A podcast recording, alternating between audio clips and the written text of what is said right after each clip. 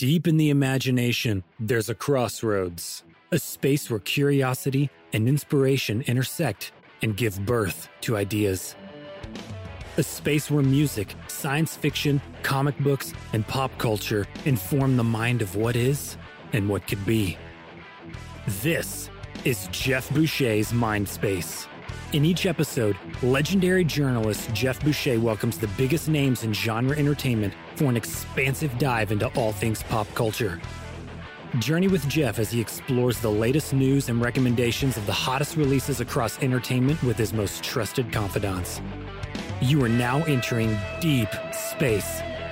Heavy Metal presents Geoff Boucher's Mind Space.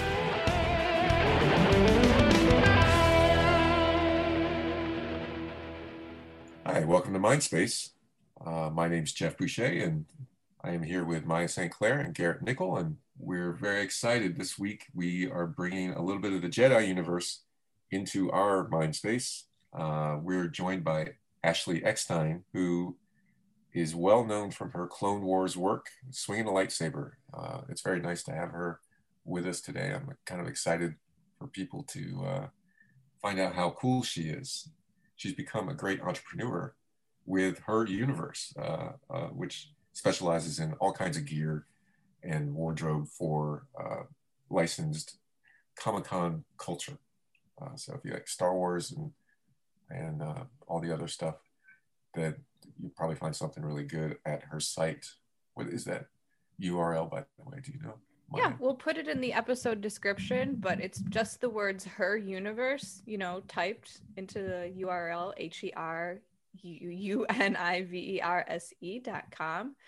When you pull it up on Google, it might say fashion for fangirls, but do not be fooled because her universe offers fan based clothing for all sexes and genders. So you can find all sorts of men's apparel, women's apparel, kids, unisex, and accessories from multiple fandoms. They've got Star Wars, of course, and Ahsoka merchandise, but they've also got like Last Airbender, Doctor Who, anything you can really name.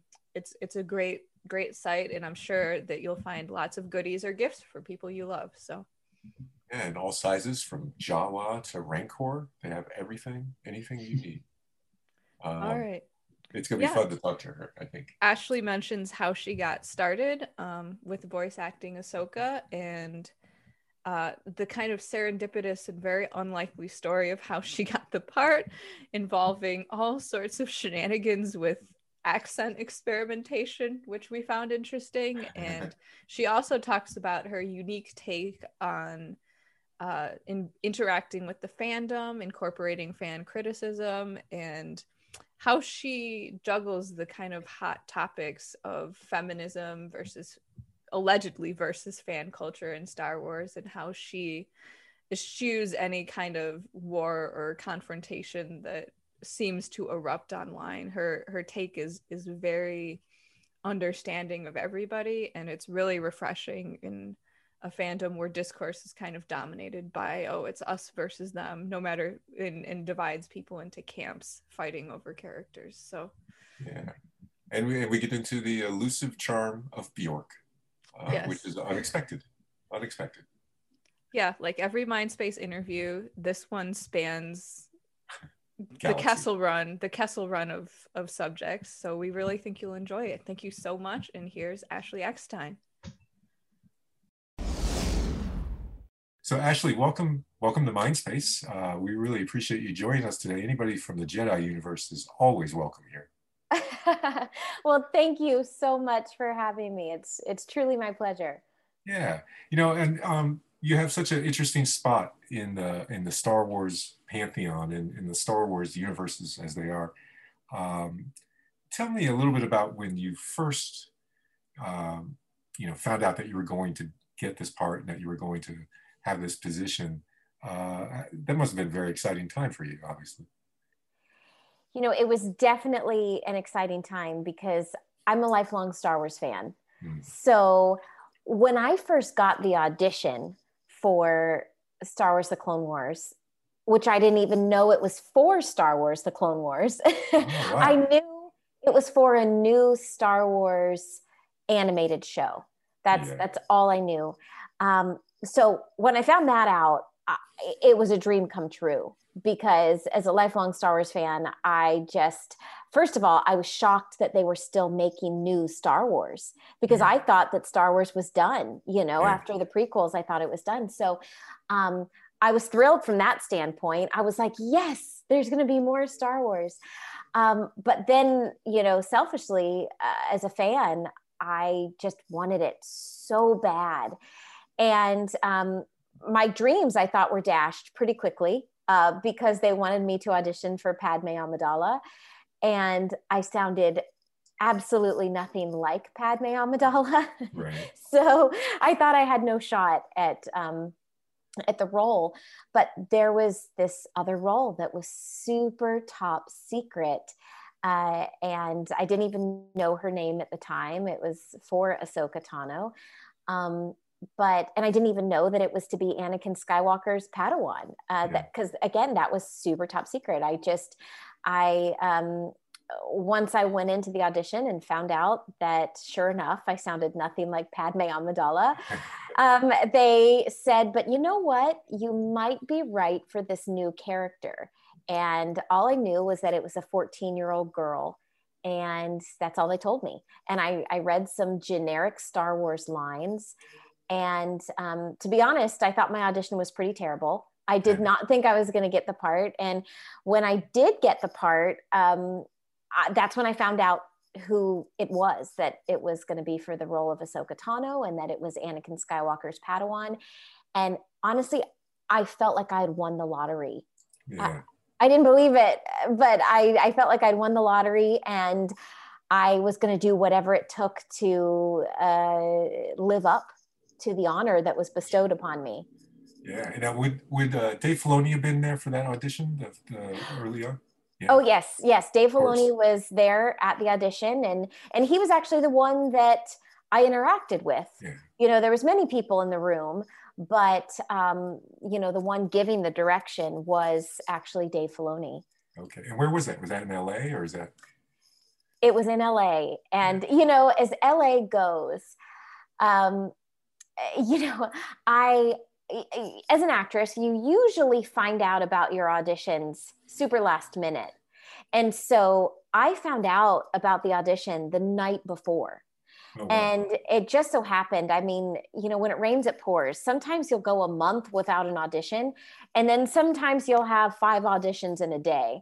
And as luck had it, I had five auditions in a day, and um, they were all across LA like i mean i think one was in santa monica you know one was in century city Fire you know Vista. Oh, yes yeah and and this audition was the last one of the day huh. and it was in the valley it was um it was close to toluca lake i remember and um I hadn't eaten all day because of LA mm-hmm. traffic and I was driving from one audition to the other. So I had a massive headache. And I get there and they were running an hour late. Oh. And so I walked in and I had been auditioning for voiceover roles for four years. And it was I was rejected for four years. you know, I'd gotten the occasional small job here and there, um, but I I hadn't really booked anything anything big in, in four years. And so I walked in to this audition. They were running an hour late. I was exhausted. I had a headache. I hadn't eaten. It was the end of a long day. I could not do the voice of Padme Amidala despite practicing. And I walked into this room, and all of the top voice actors in LA were in this room. And I'm actually a really positive person. Um, but I walked out of the room. I went to my car. I called my agent and I said, you know what? I'm going to leave. I have uh-huh. no shot at this role. I just literally have no shot. I can't do the voice of Padme. It's been a long day. I'm just going to leave. And my agent told me, he said, please don't go. Please wow. don't go. He said, you never know what can happen. And yeah. he said, I encourage you, just stick it out. And I'm so glad I took his advice because had yeah. I left, uh, my life would have been completely different. can you imagine? That's crazy. I mean, you were in your car when you called him, like you you were ready to turn the key and go. I was. I was. I walked out. I was in my car, and I was ready to leave. If you had a dead cell phone, you you you never would have even made it. That's it's crazy. true. It's Wow. true. You know, I would think though, even uh, under all those conditions, that uh, uh, I've spent some time with Dave, and uh, his persona and his uh, his his mien is so gentle and and positive that he probably was even in that state uh, reassuring for you just to be talking to somebody like that. It- so it was it was. You know my first audition i don't i don't remember so much because again i hadn't even prepped for it because Right, i i had prepped for padme right. and Very different. Very different. Very every- different. Every way. Yeah. and so i i walked in and i i did my first line as padme amidala and and sure enough i was right i mean i think dave literally stopped me after the first line and they said uh we're sorry you know you you sound a bit too young for padme but that's when they said but Yeah. we have this new character that we'd like you to read for and um, so they they bring me in the lines which i hadn't even seen so it was definitely the epitome of a cold read Right. and um, on top of that they said okay this character has an icelandic accent like um, Bjork. Like yes, Bjork, yes. only. Eh, well except they didn't say bjork which i didn't even know bjork like i didn't i, I didn't have a frame of reference at the time of what her voice sounded like and so um so i had to say something in icelandic on the spot uh, which I don't have an Icelandic accent. Like uh, that's one thing as a voice actress, I can do many different voices, but I'm not very good at kind of European accents. It's not my strength. Sure. And so honestly, my audition was pretty terrible. it was really terrible. So when I got the call back, I was astounded. I'm like, how the heck did I get this call back?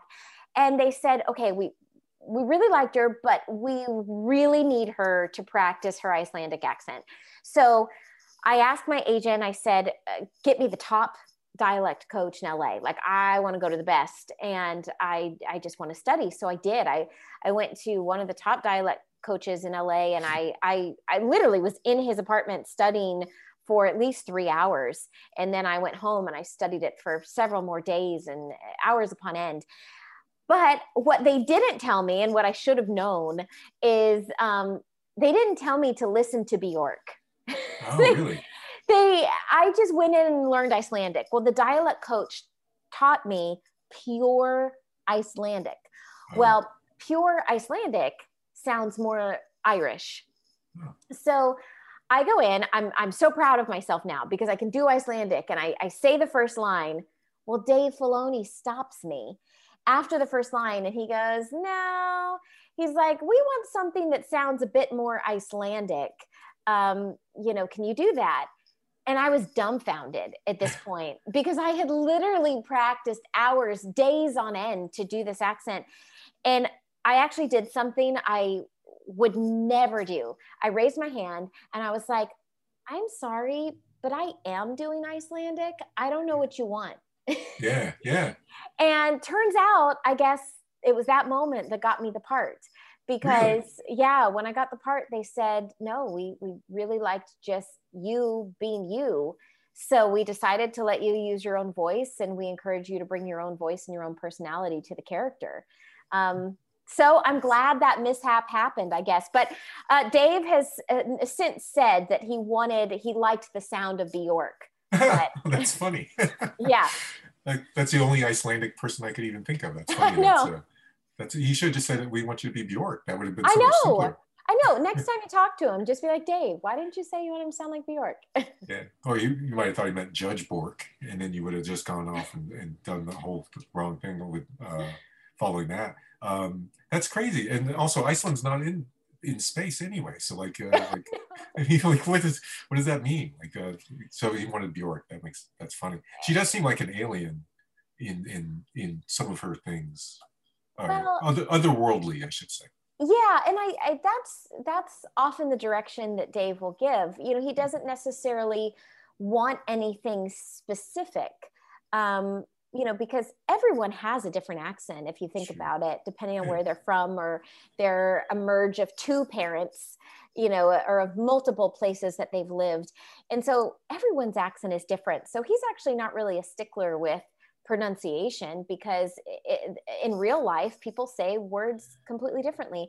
Sure. Um, so he liked Bjork, I, I, from what he told me, that the fact that, you know, it's more of a generic European, you know, sound. Exotic. yeah. sound exactly. Um, I just couldn't do it. So. This is a random thing. Have you ever seen? It's totally random. The the Bjork video where she's in the airport.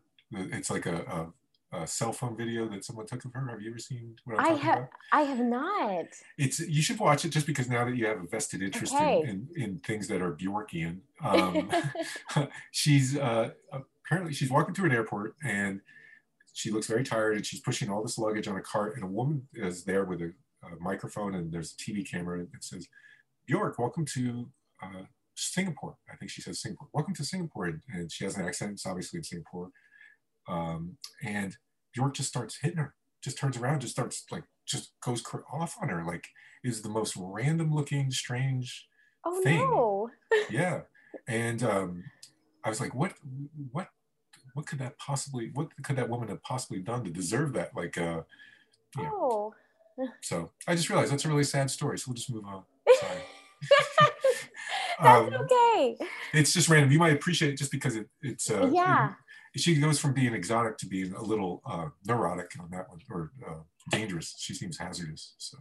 Yeah you know it, it's my grandfather taught me a lesson and and and really I, I learned it through my mom um, eh, you know, I, I was taught just never to judge a person until you've walked in their shoes. Sure. And eh, that's my first thought hearing that story while yeah that by no means does that make it okay because no. you don't just like start hitting a person um, but it's i always try to keep that in mind when you know i, I have a difficult experience with someone I, I instead of reacting immediately emotionally of like oh how how dare they you know treat me that way yeah. i i try to stop and and reflect and just uh, think man that makes me sad i wonder what that person is going yeah through. yeah no you know what you're exactly right and and and it's it's the hardest thing to do is to remove yourself from the moment and try to view something yeah. from someone else's point of view or or from a, a dispassionate point of view because it's so easy to be reactive right? Yes. That's that's the, what the, the most of the problems in the world come from reactive behavior. I think you know when we try to elevate, then we have a chance to to make things better. But it sure is hard in the moment, though, isn't it? Oh you know? yes. Yeah. Um, so, but uh, you know, uh, did you ever get a chance? Uh, you mentioned uh, talking to Dave later um, about the other people in the room or, or uh, once you got to know uh, the folks that you were working with and say and kind of explain what that whole situation was like from your point of view what they saw or heard that made them you know uh, connect with you on that role or, you know might not be specific but just in general. Yeah. You know it's it's uh, it's funny you ask that because uh, no I, I didn't ever ask what the other people in the room thought during yeah. the audition. However, what I did ask was throughout the first six months of recording, um, I I was really nervous uh, hmm. because, as I mentioned, I had been auditioning. You know, my whole background is in live action. I moved to LA, and I, I, I was able. I was very fortunate. I was 19, but I looked 13 and I was able to start working right away as a film and television actress because I was able to play a kid, um, but I was legally an adult. Um, but growing up in Orlando, Florida, I'm a massive Disney fan, massive, massive Disney fan.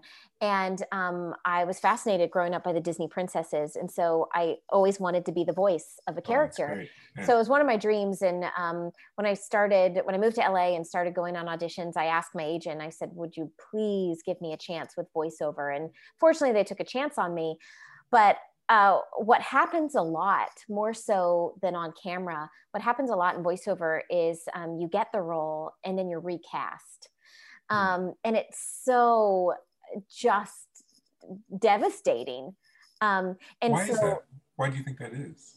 Um, well, uh, uh, it, it, it's for various reasons. You know, oftentimes, um, in one case, they had a complete changeover of of the crew. You know, the production, and so everyone changed from the writers to the producers to the uh-huh. directors. And as with anything when new people come in it's kind of out with the old and with the new. Sure. and yeah. the new people that came in just wanted their own cast. And it was it was devastating because i was the lead role.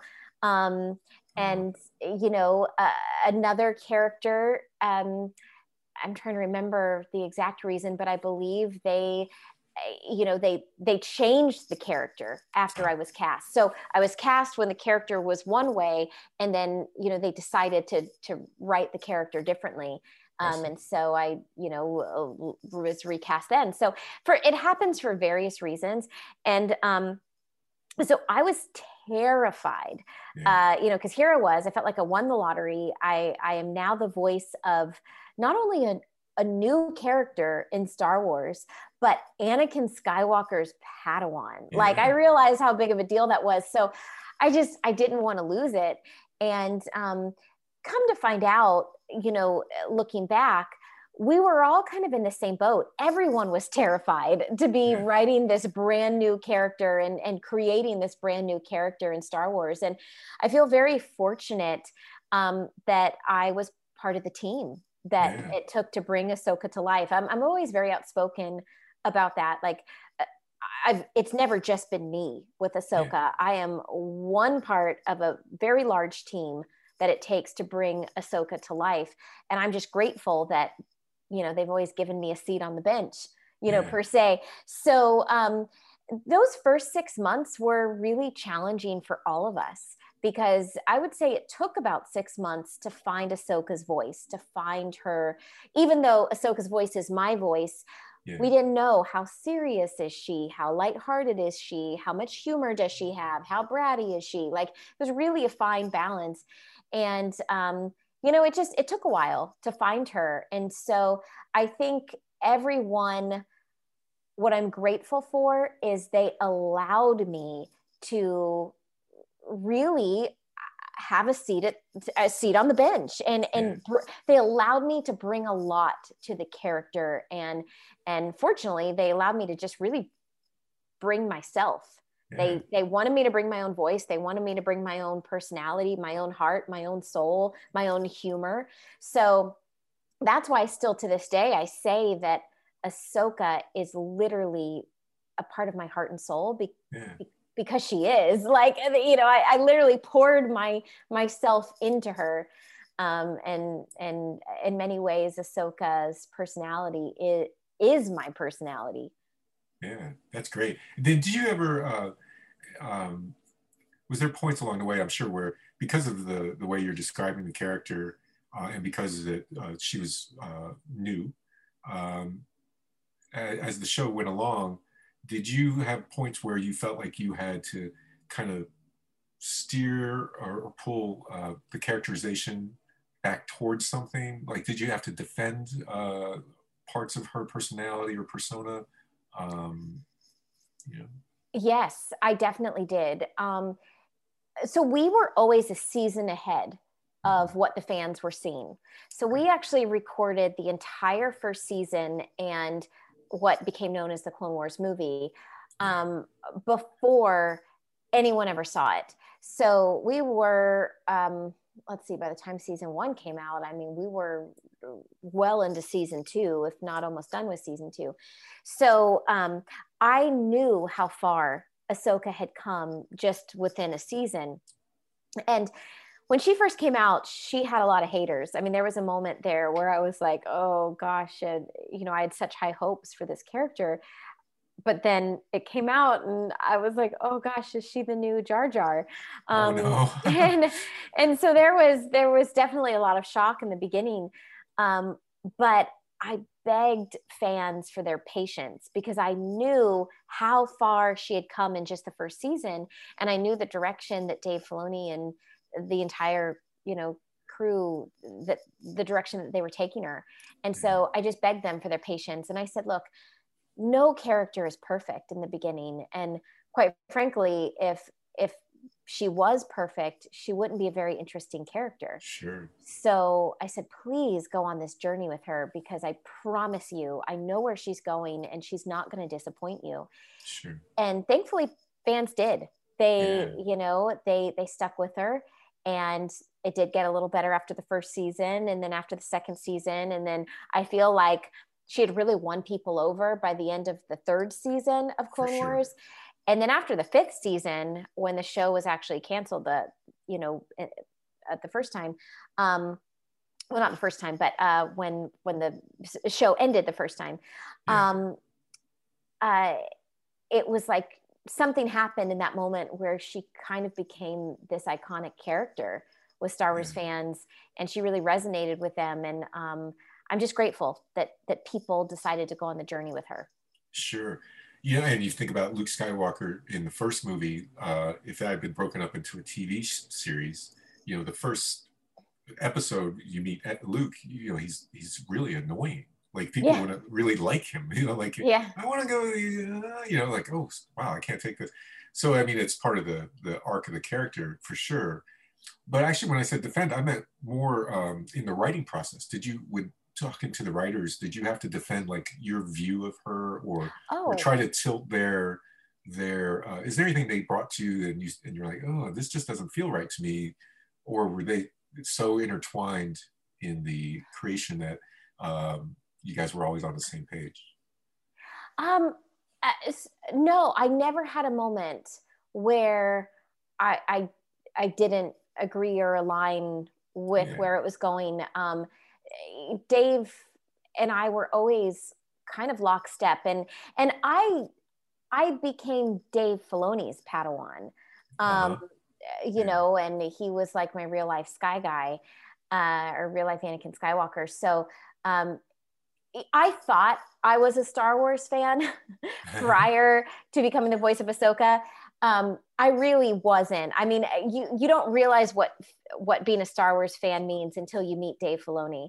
Um, and you know, once I started working for him, I, I feel like he really taught me so much about Star Wars, and I'm forever grateful. And so, so no, I I, I was always just in awe of Ahsoka's storyline um, I, I think I think what happened was in the beginning, in, in order to find Ahsoka's voice, you know, I was able to bring so much of myself to Ahsoka.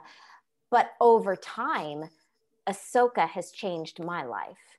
Like this fictional character has literally changed my life to the point where I ask myself on a regular basis, what would Ahsoka do?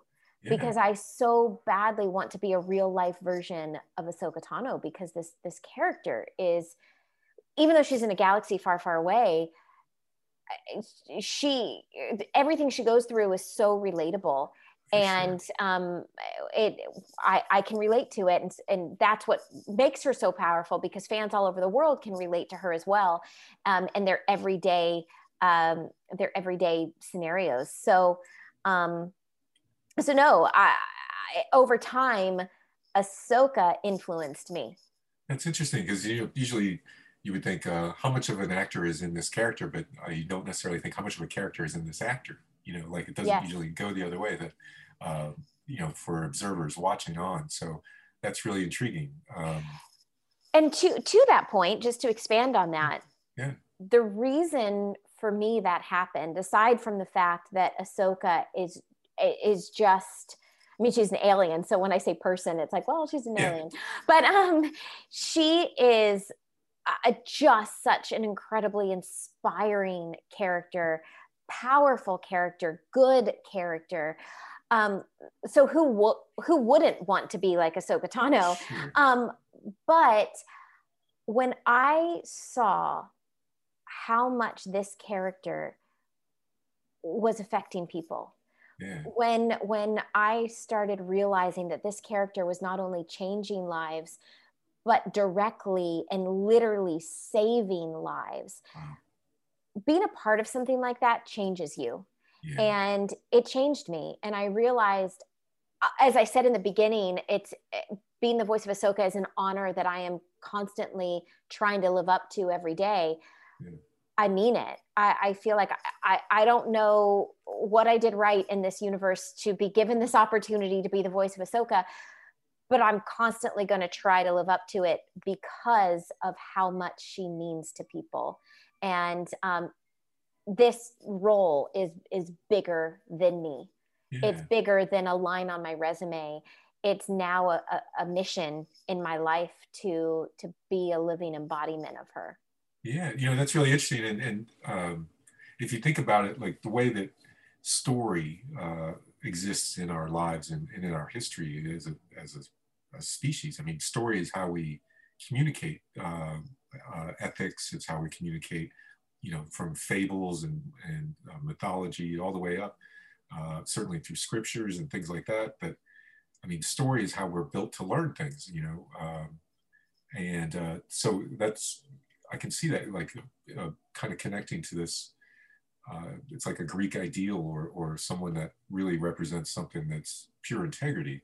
Um, that kind of gets to the, the heart of why the George Lucas universe matters so much to people is because these characters do, they become receptacles for that. You know, they're vessels yeah. for these things that are bigger than all of us, you know.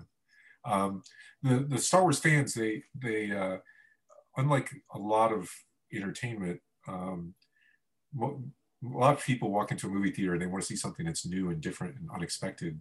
Uh, Star Wars fans walk into a movie theater and they want to see something that's familiar and uh, lives up to the past and and hits the familiar beats. It's almost like a, going to a Rolling Stones concert. They want to hear the greatest hits, you know, kind of played out, but in slightly different new way.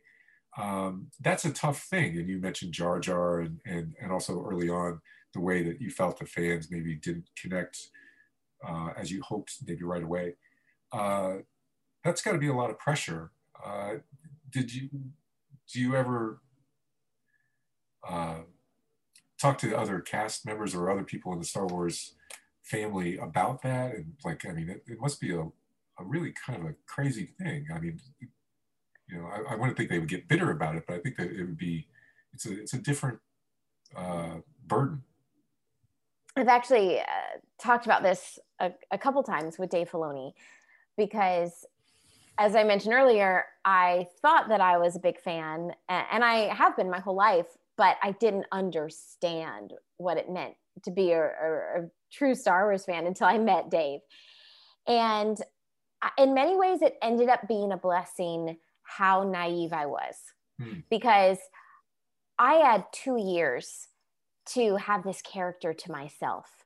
Oh, wow. and live in this world where nobody knew she existed yet and and live in these stories and say these lines and dream these dreams about this character before anyone knew her and um and i was already in love with her before anyone knew her and so i was just convinced that everyone was going to love her like yeah. like i did and um, Dave had tried to warn me, but I was again, I was kind of like ignorance is bliss. I was just like, no, who wouldn't love Ahsoka Tano, you know?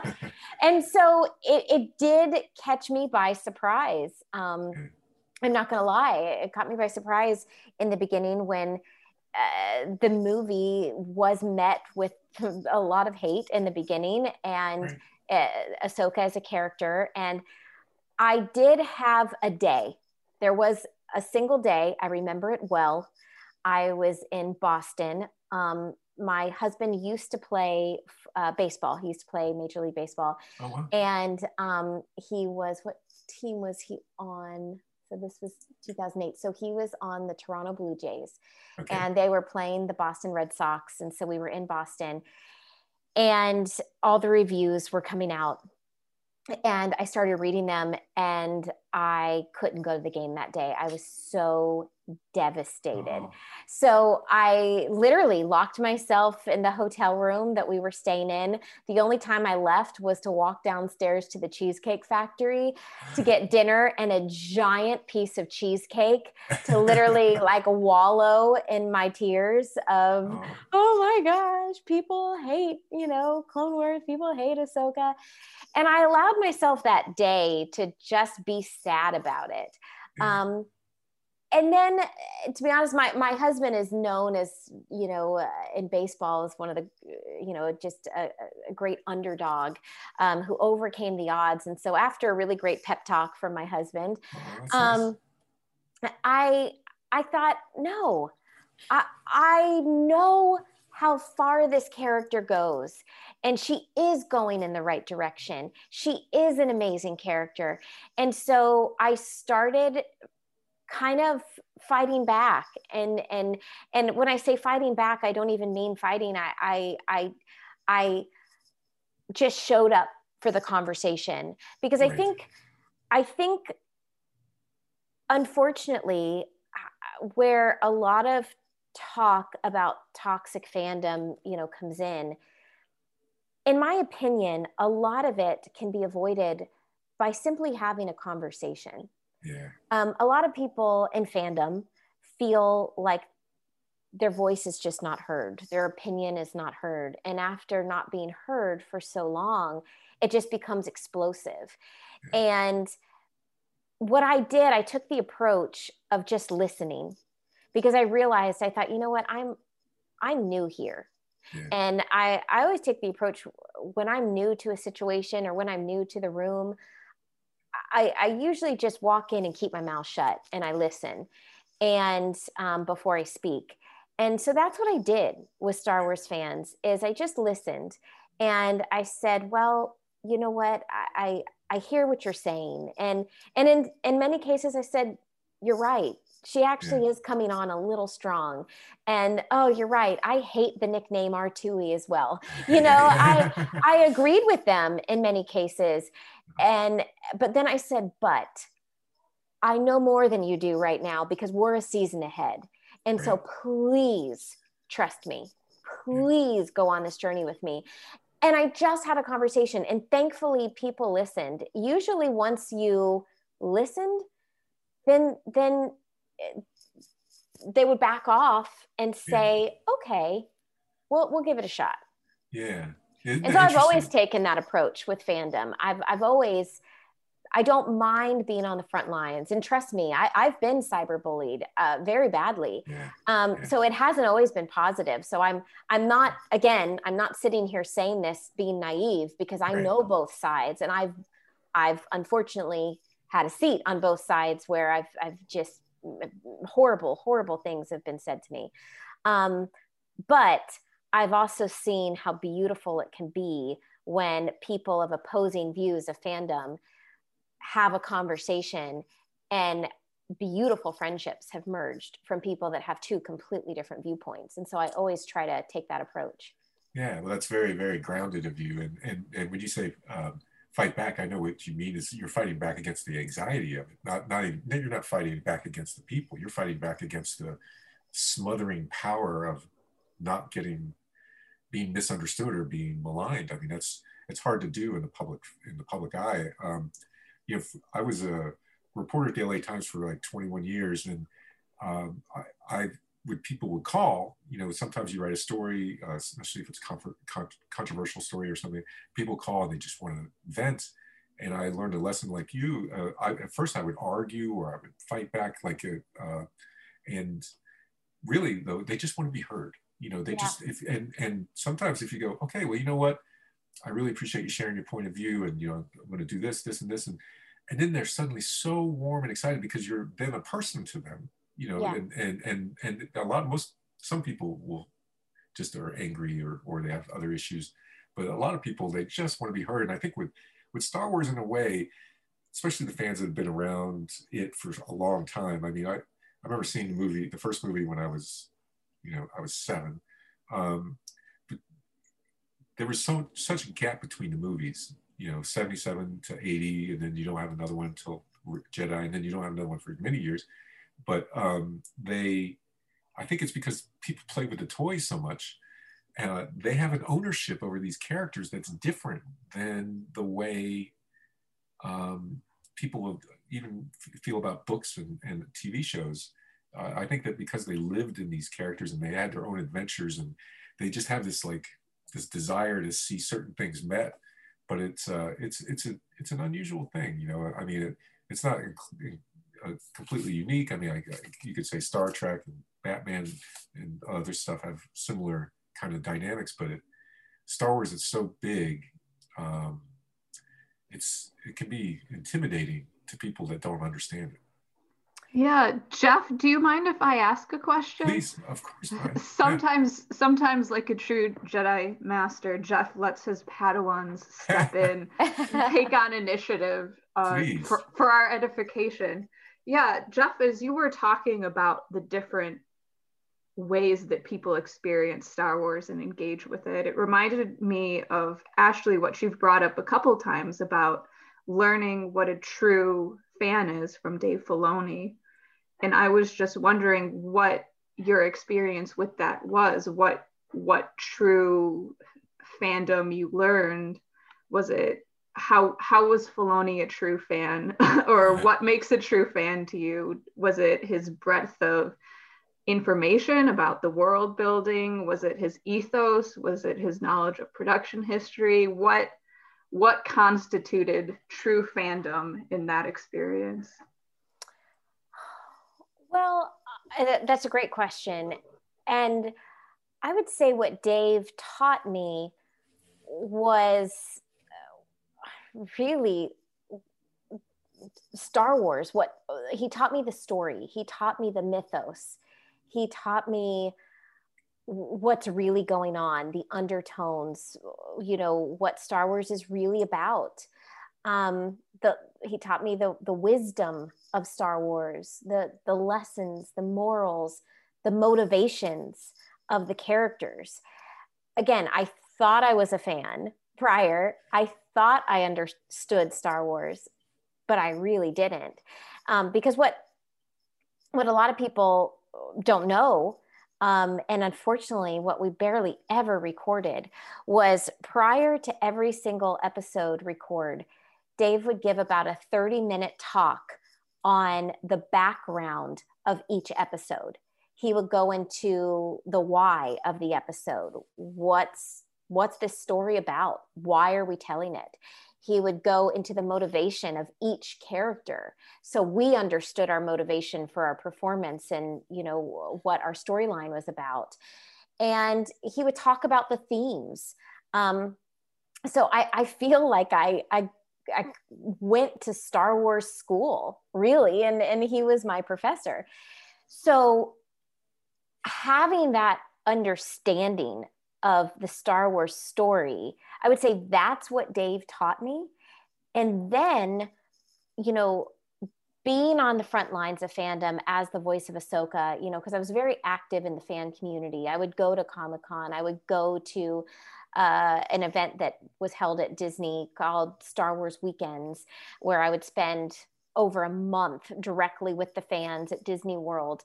Um, I was very, very immersed and engaged with the fans.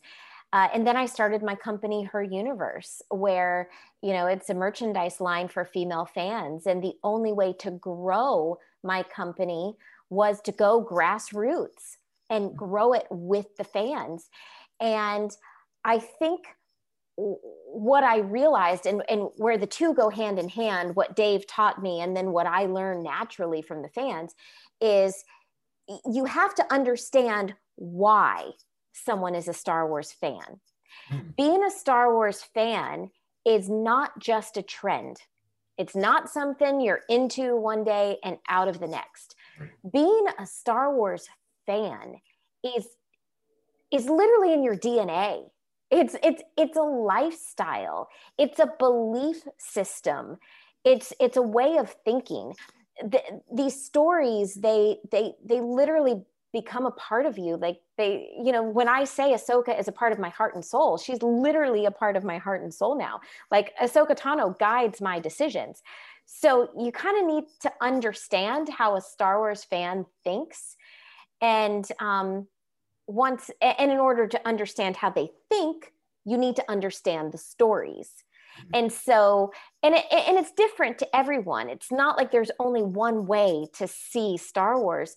Um, for me personally, Star Wars, and now especially Ahsoka, is a story of hope. Hmm. It's a story for me of good overcoming evil. It's a story that no matter how dark the times are, it's the promise that there's always light in the mm-hmm. darkness. And, you know, it's just that belief system. Um, and so when you understand the story, and then you understand that it's more than just a trend, that it's a way of life, then you can kind of understand where fans are coming from. And you know, people have asked me because when I started my company, Her Universe, people told me it could never be done.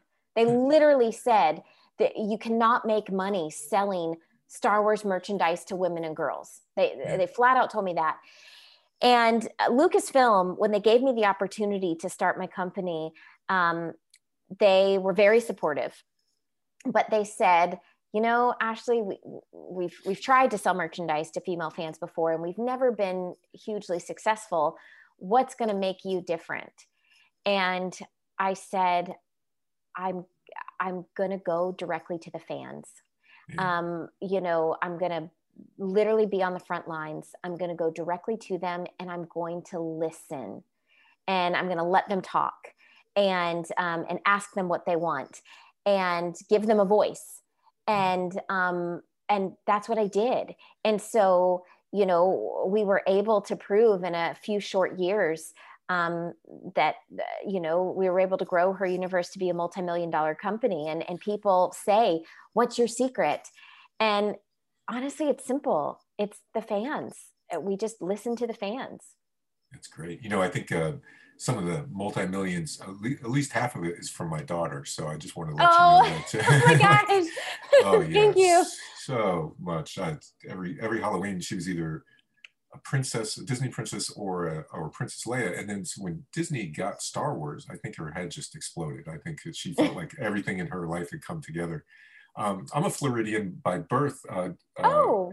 Which you know, most people. I, yeah, I was born in Miami. Most people go there to die. I was started there, um, but uh, is you know Orlando's an interesting place. Were you in Orlando proper, or were you near Orlando? Uh, Orlando proper. I okay. um I I wasn't born there, but moved to Central Florida when I was six months old.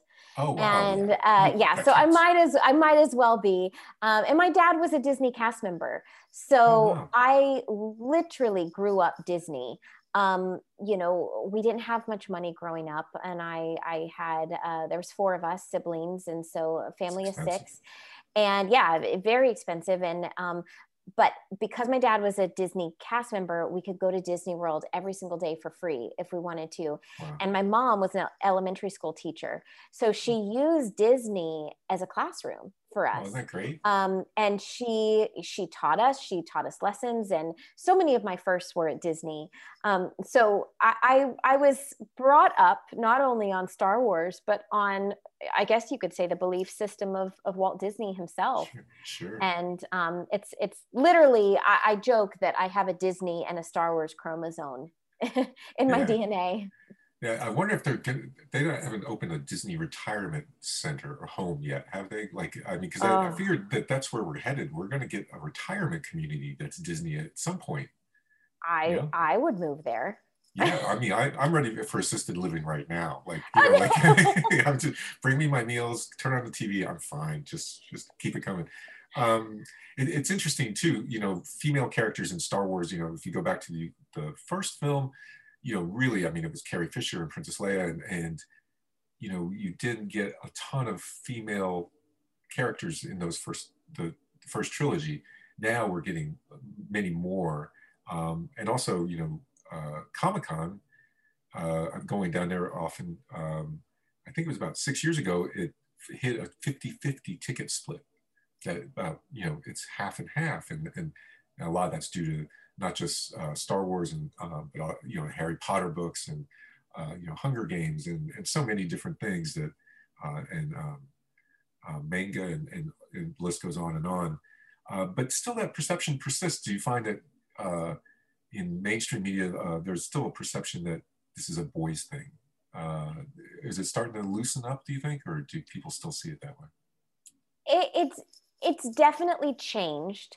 Yeah. to your point, I wouldn't say the perception is 100% 50 50. Um, I think in general society, people that are not a part of the fandom, it, it catches them by surprise. Yeah. Um, but if you're in the fandom, the perception's completely changed. I feel like everyone looks at it as, as 50 50. But to your point, it was not that way. Um, and, and really a short time ago, um, you know, it's, it's easy to forget that when Ahsoka came on the scene, yeah. you know, she was the first female Jedi that was yeah. a lead character in the Star Wars universe. Sure. So it was the first time on a regular basis that a lightsaber was put in a girl's hands. Right. And that was a game changer. Um, Ahsoka was re- really, I, I mean, Ahsoka helped pave the way for characters like Rey, for yeah. characters like Jyn, and um, you know so many of the strong female characters today. Uh, but even female fans so i i kind of started my company her universe off of a hunch really because i was immersed in this world.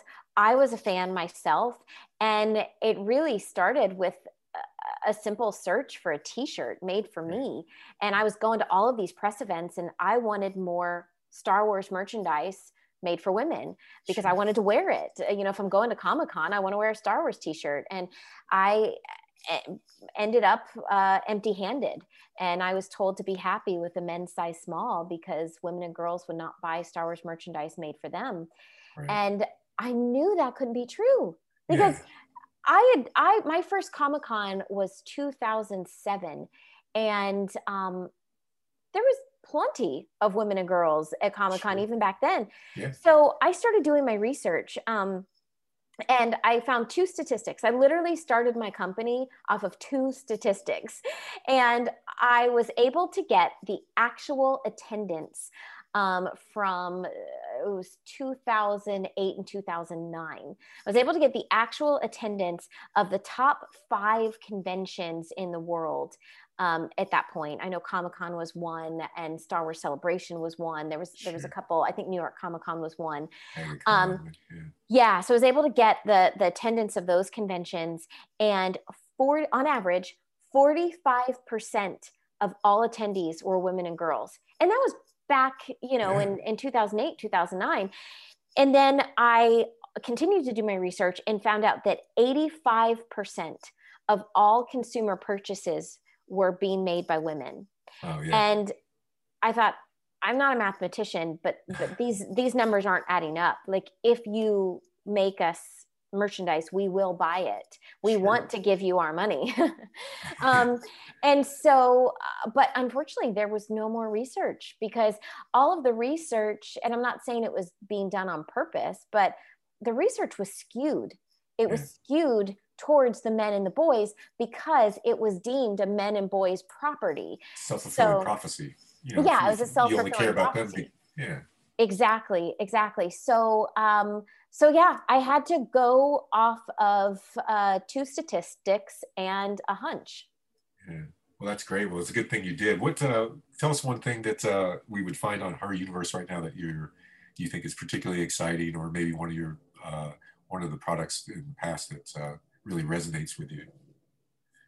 You know or I, I, yeah i i have a soft spot for anything ahsoka tano because for the longest time, even Ahsoka, um, they, they, said that she couldn't sell merchandise. Mm. They, said that in general about female characters, that female characters, you know, uh, people would not want to buy merchandise that was inspired by a female character or had a female character on it.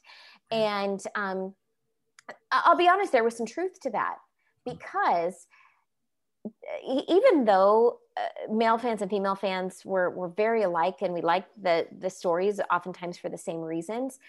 Um, as as women, we don't always want a, a, a like a T-shirt with a, an image of another mm-hmm. female character on it. Right. We want to be that character or we want something that's inspired by that character. We we want to feel the the inspiration from that character.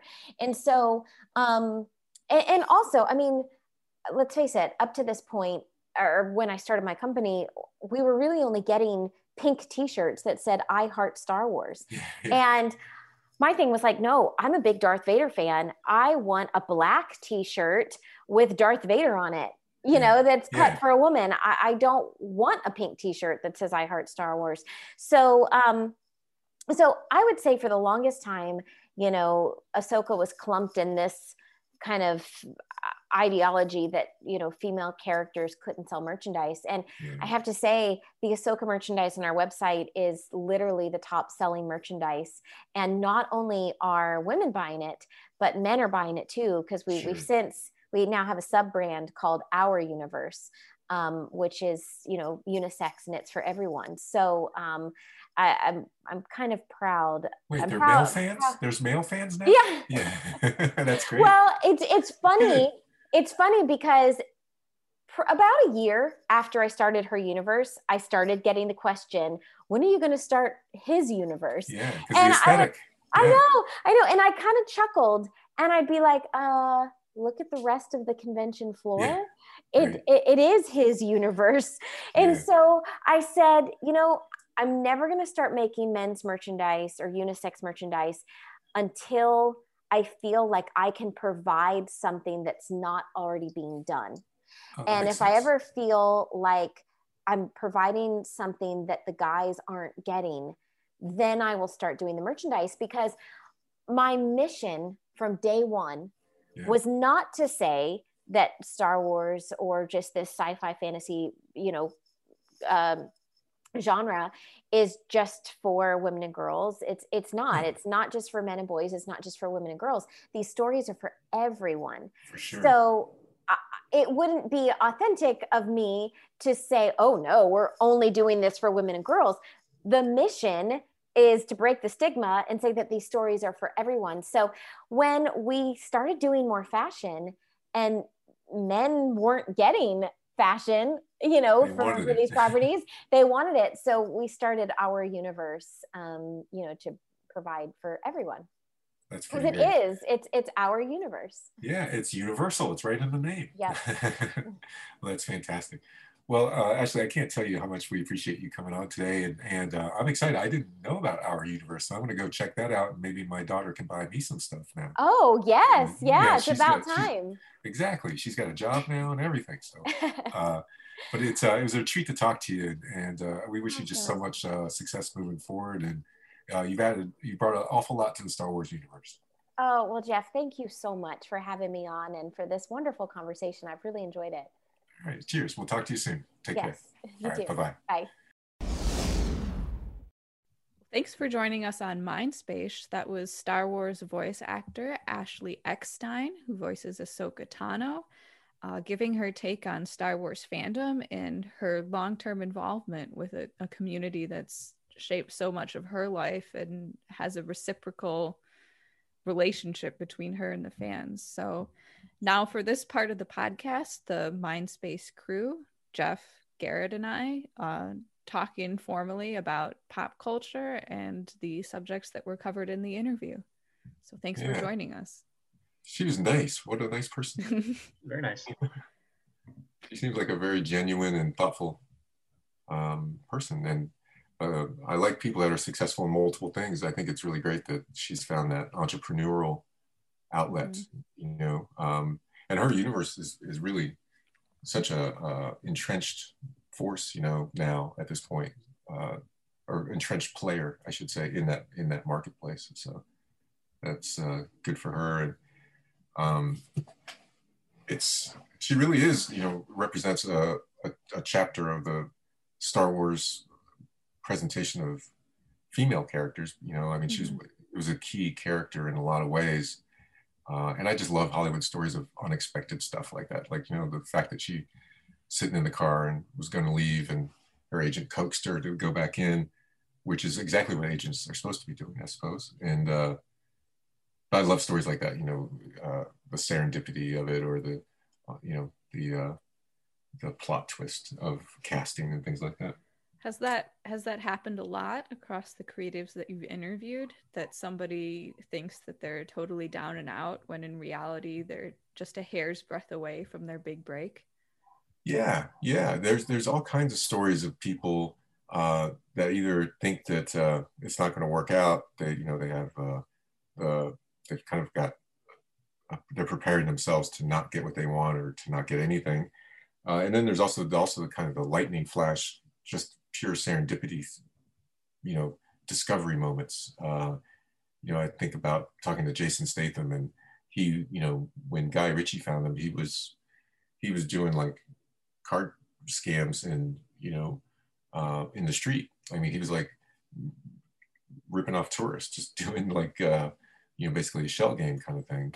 Um, and but the way that he his banter and the way that he interacted with the tourists and his look and you know his kind of uh, just the his mien about him.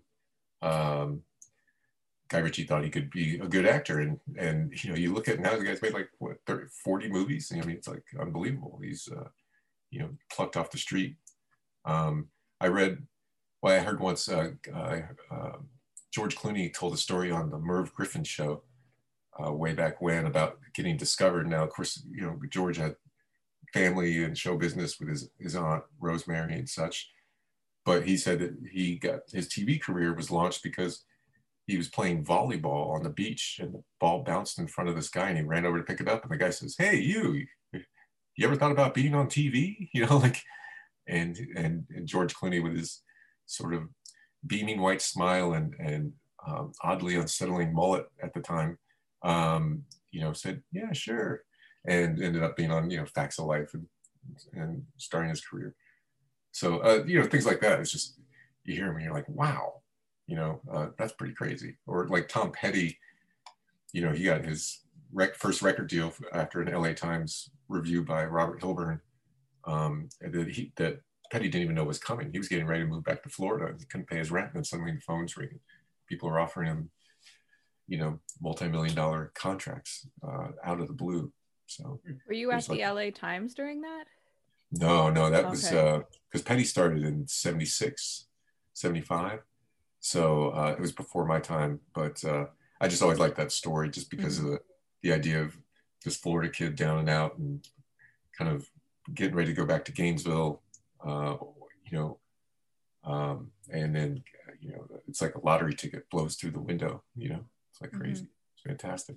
Do you relate to that as a Florida kid? You talked a lot with Ashley about your providence in Florida. Yeah, you know, Florida's. Uh, I have, you know, very strong feelings about Florida uh, that run in both directions, and you know, I love the nature. I love being in the water there. You know, I really associate it with some of my happiest moments in my life. Um, but I have a real problem with that state. Like, uh, and also every every member of my family uh, has been a member, uh, has been the victim of a violent crime um, in mm-hmm. Florida, um, and serious crimes. You know, and it's hard to, you know, not think about that. And and when I'm in Florida, I, I I'm a pretty mellow guy, but I get really angry because it's the only place. I don't know if you knew this. It's the only place where you're allowed to bring the traffic laws from your native country with you. Well, what? actually, that's not true, but for our uh, audience who's just listening on audio, both Garrett and I both went in on our Zoom screens incredulously. really? Yeah. it's not true. I'm making that up, of course, but it sure feels like what? that when you're driving around. when you're driving around, it sure feels like it.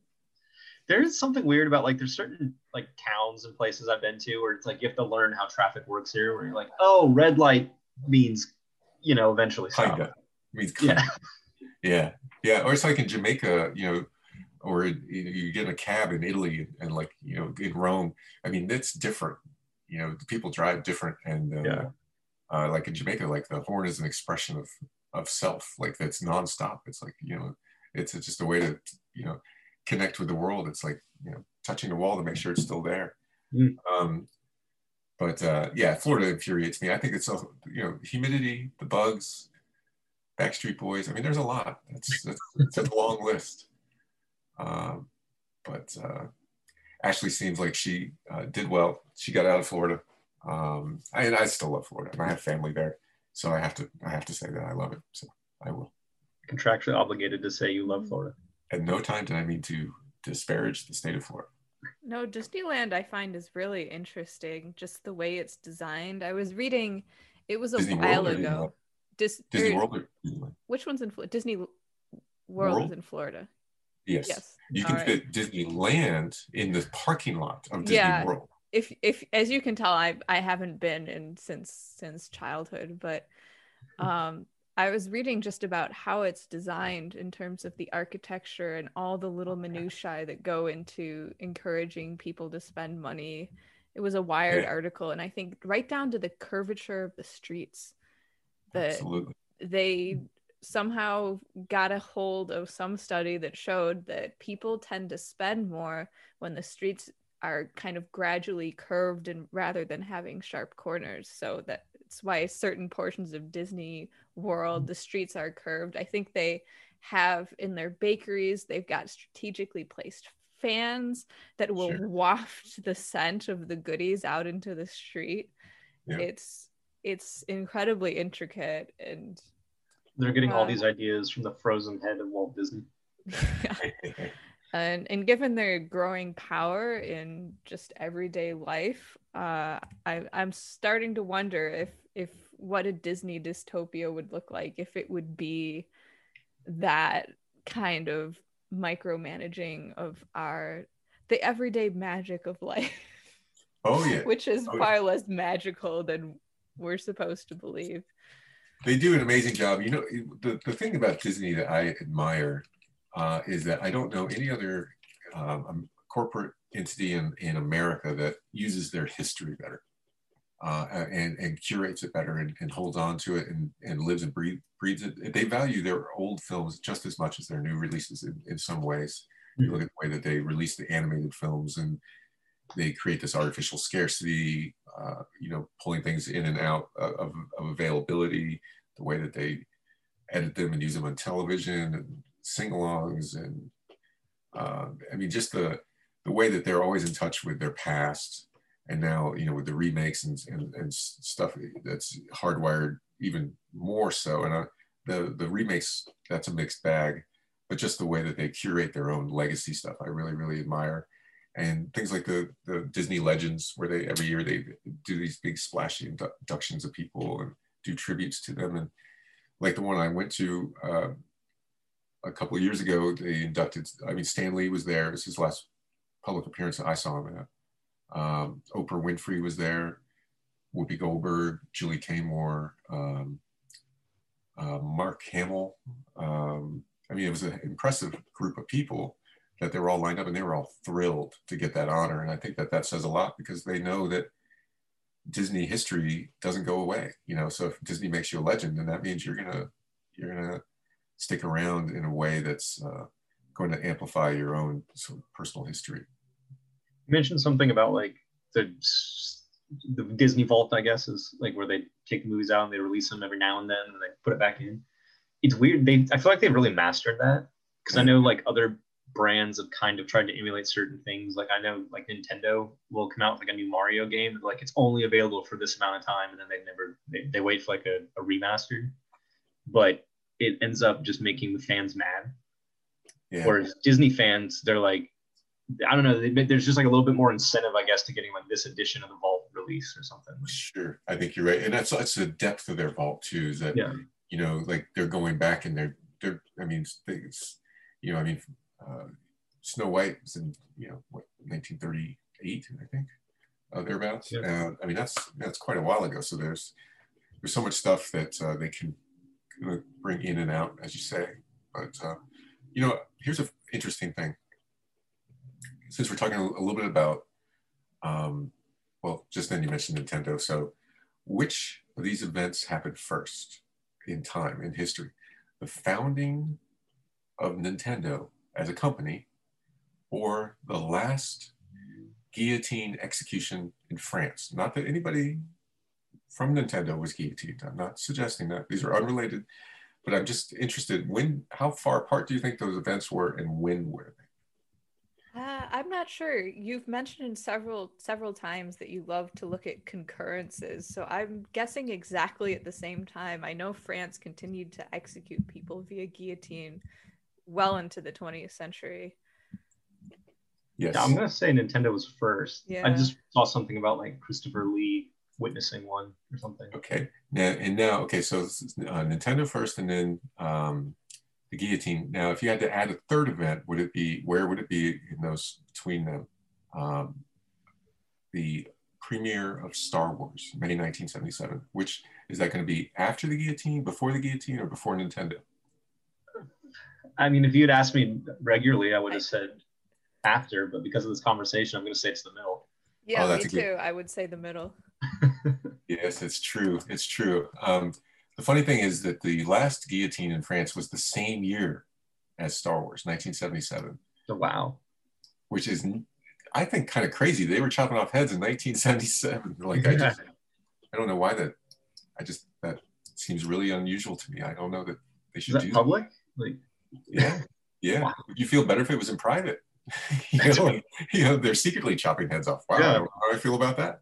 I mean, the guillotine was invented during the French Revolution to kind of facilitate a more universal and humane way of executing people that needed to be executed. Because, yeah, axes are messy. Yeah, leading up to that, you know, if you were of a certain rank or status, you could be, you'd have your head chopped off on the block, which is quicker than if you were of a lower status, which means that you were hanged, which is more drawn out, it's more humiliating Mm. Uh, it's more uncertain, it's less um, efficient. So the guillotine was kind of devised as a way of methodizing executions and making them all universally, Smooth. quote unquote, easy. Yeah.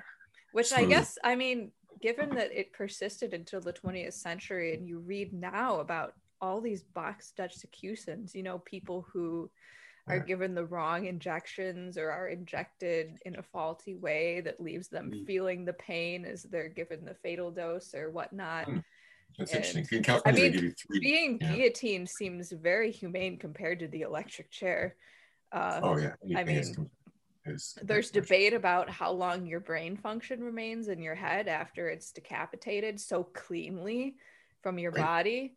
Um, it's debated whether you'd even brain. feel pain because the the endings would be so cleanly cut through but you know even if it's a couple seconds that you have to deal you have a literal out of body experience it seems a lot better than being fried or um, yeah. you know having to sit there as your body is you know put through the pain of not being able to breathe or function uh, sure. Ashley's going to be so so excited that this is where our episode ended up. Uh, I was going to say, so Disney's great. Uh...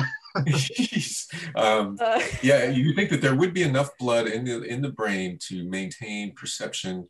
You would not be able to speak or scream because your vocal cords would be cut, but you probably would be able to look around a little bit oh. just before before the end. So maybe even see your own body and say, "Oh wow, that does make me look fat." Yeah, there's this anecdote from the French Revolution. Um, the woman who stabbed uh, the revolutionary Marat uh, uh-huh. in his bathtub. If if you've seen the famous painting, her name was Charlotte Corday, and uh, a big fuss was made about her kind of whether or not she had a sex life because the thinking was like you know that oh, surely a man must have seduced her into assassinating this guy. Right. Whereas she was claimed to her death that she was an independent political actor. And I mean, she was a French revolutionary herself. She was very into it. And she thought the revolution had strayed from its pure origins. But anyway, so there was this huge effort surrounding her execution to kind of uh, it, to throw her virtue into question and what the executioner allegedly did. This is probably made up, but he takes her head, holds it up, and slaps it just to humiliate her after, you know, as like, you know, which is kind of like something you, you don't do. You're supposed to be very professional and and allegedly her head yeah. turns and looks at him and and flushes indignantly because you know it's her virtue. She's been wronged. It, and it's kind of tied into this whole idea of whether or not she's pure or not. And wow. and then afterwards you know tests are done on her body to see you know if she'd been around. So i mean it's it's this whole kind of sorry i'm getting back on the morbidity yeah. but yeah, yeah. Boy she turned into a tetherball i mean that's really terrible uh, it's really not cool but yeah there's all these stories about heads like staring or looking indignant yeah. after they were Ooh. killed which yeah. we don't know if they're true or exaggerated but they, they, right before they kill someone, they say, "Okay, now wink if you can see us." Okay, at the end, just so we know. Okay? Uh, mm-hmm. Uh, that's, how Dis- that's how Disney would do it when they ruin when they rule everything. Just you'd be on like a there'd whoa, be whoa. fireworks. now there's guillotine Disney. Like, wow. Yeah, but they use lightsabers. To, yeah, that's true. I would. That's how I would want to go. yeah, I'm. I'm kind of rooting for like. uh I don't know, maybe uh Actually, a lightsaber would probably be more horrible because then you can't bleed out, and your head is just you. You're. It probably would take like longer for your you to go brain dead. Well, it would cauterize it, yeah. So you you yeah. probably a little longer. You're right. Oh, so That's by the way, like get down and ask, like, "Are you still here?" Blink once. Follow the bouncing ball. yeah, it's really not good. It's so bad. Uh, that's where the expression "to hell in a handbasket" comes from. Is from the guillotine. Um, I don't know if you guys ever heard that expression. Oh yeah, because uh, where where the heads would land. They would land in the basket, and then they would uh, ostensibly go to hell.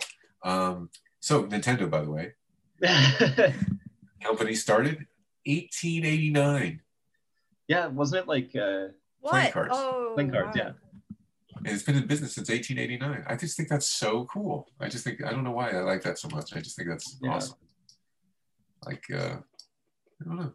I like a lot of those like the bit like the stories of the businesses that have been around since then because like just imagine sure. the changes that they've seen and like and just think maybe they had maybe secretly they gave a Game Boy to Teddy Roosevelt. We just don't know. Yeah, they had the technology. it just was a lame Game Boy. It was just really lame. Like one of those memes, Society if Teddy Roosevelt had had Nintendo Game Boy. Yeah, he never would have done any of that safari stuff. You know, he read a book a day during his life. No, no, he would have just been a full on Call of Duty and Super Mario. And well, they probably gave it to him, but it was like a hunting game. And he was like, ah, yeah. bully, bully.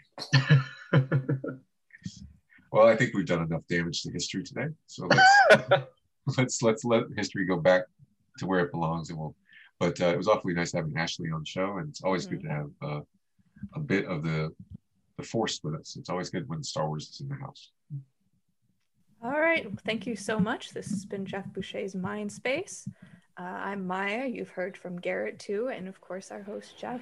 Thanks so much for joining us, and we look forward to seeing you for our next illustrious guest next week.